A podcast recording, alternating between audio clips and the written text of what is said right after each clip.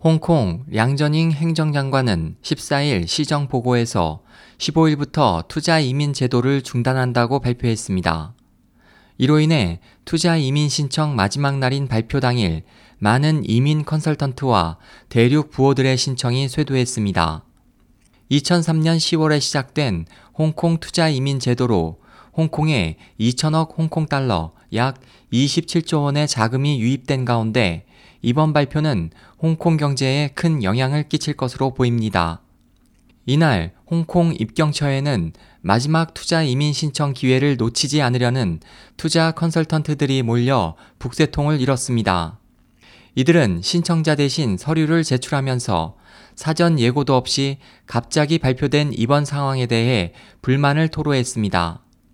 홍콩 이민 컨설턴트 젠 씨는 지금까지 어떤 예고도 없었고 정책이 바뀐다고 했지 중단될 것이라고는 밝히지 않았다고 푸념했습니다.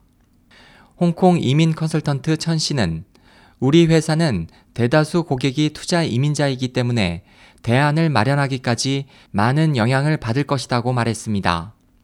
이번 발표에 대해 투자 이민 관련 업계들은 수백 건의 신청이 영향을 받아 금융업계가 한층 더 구조조정에 직면할 것으로 보고 있습니다.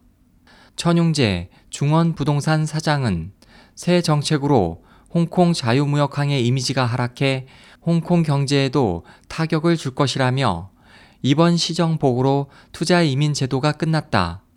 부동산 시장뿐만 아니라 홍콩 경제도 영향을 받을 것이며 홍콩인은 그 대가를 지불해야 할 것이라고 비난했습니다.